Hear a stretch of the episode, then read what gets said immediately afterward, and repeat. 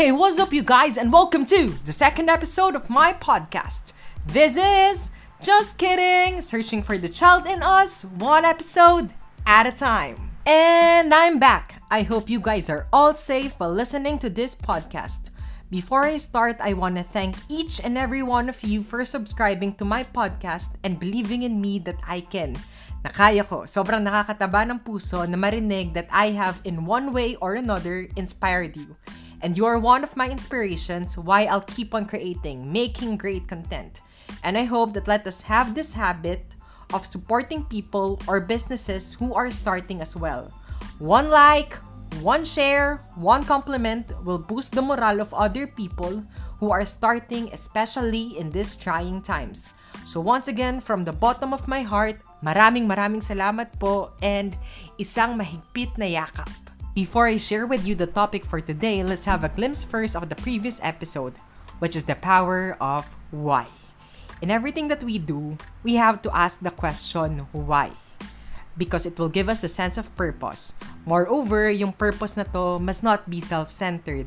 It has to add value to other people. Because purpose must be something bigger or greater than ourselves.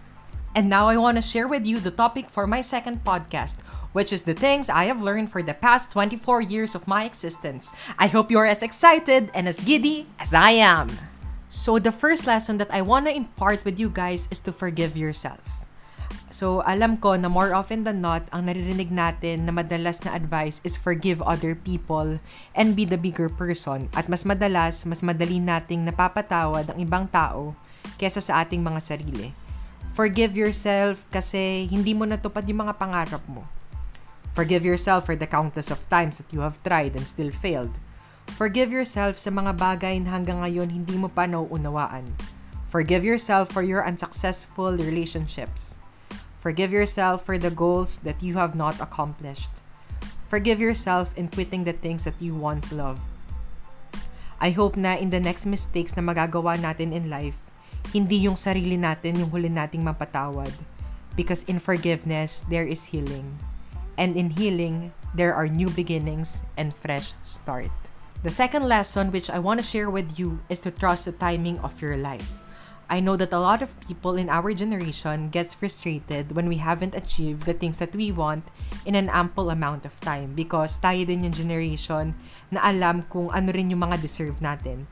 Gusto ko lang sabihin sa, na lahat ng pinagdadaanan natin sa buhay ay isang proseso. At sa proseso na yon hindi siya laging masaya at masarap. Merong mga times na bigla na lang tayong gugulatin ng buhay at magagalusan, madadapa, masasaktan tayo. At ang mahalaga sa bawat pagsubok ay makatayo pa rin tayo. Because throughout the process, we have to take the good and the bad with us. We learn as much from the good with the bad. In everything that we do, especially if it is important for us, I have to remind you that it will be a long, painful process, but I assure you It will be beautiful and a road worth journeying. So guys, alam ko medyo madami na akong nasasabi but I have prepared five lessons which I want to impart with you at nasa gitna na tayo. This is our third lesson which is eto siya. Narinig ko ito sa isa sa mga favorite kong Game of Thrones character na si Tyrion Lannister. This is not his exact words pero ito yung natutunan ko sa kanya. If you know your weakness, nobody can use it against you. Pakiramdam ko kasi isa ako sa mga tao na nagfo-focus on my strengths. And madalas, yung strengths ko lang rin na sa person, yung gusto kong i-improve.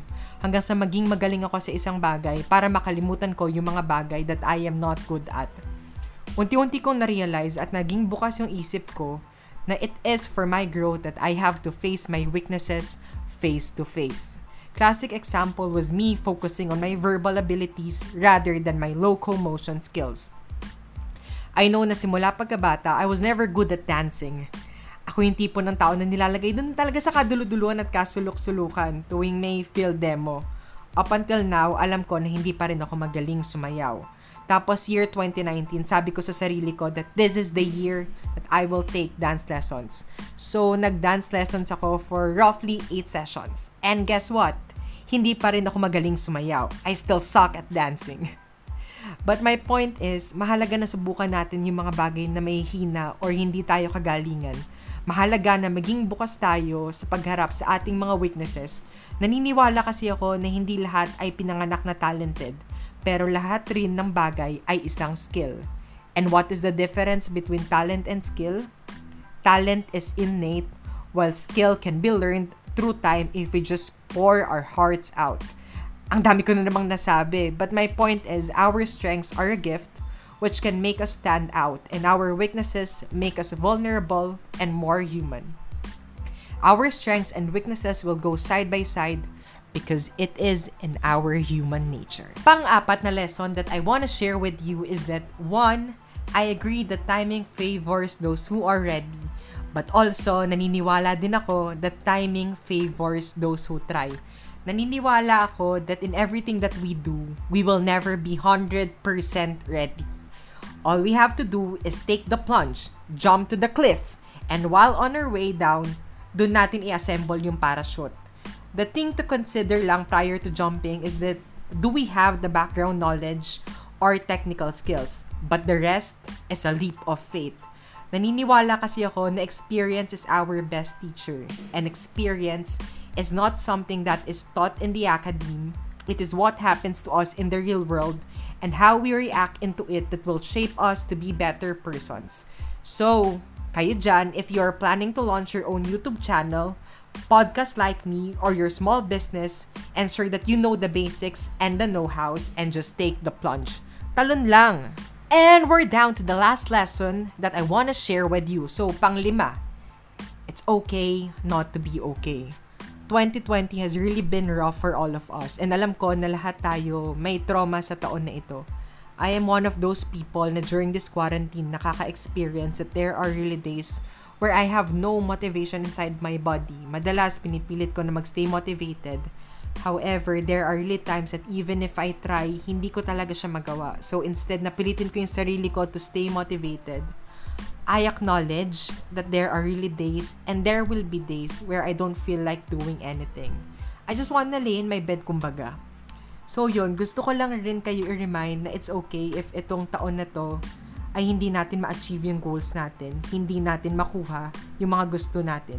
For me, surviving this year is a big achievement and gusto ko na bigyan natin ang ating mga sarili ng isang mahigpit na yakap for pushing and pulling through this year. So these are the five things that I have learned in my 24 years of existence. Please watch out for the second part of this topic. Once again, a reminder that this podcast is our safe space where we can be our natural, weird selves. Join me as we discuss everything with limitless possibilities, without inhibitions, without seeking for validation, and without compromise. Once again, this is Justin of Just Kidding, shutting up.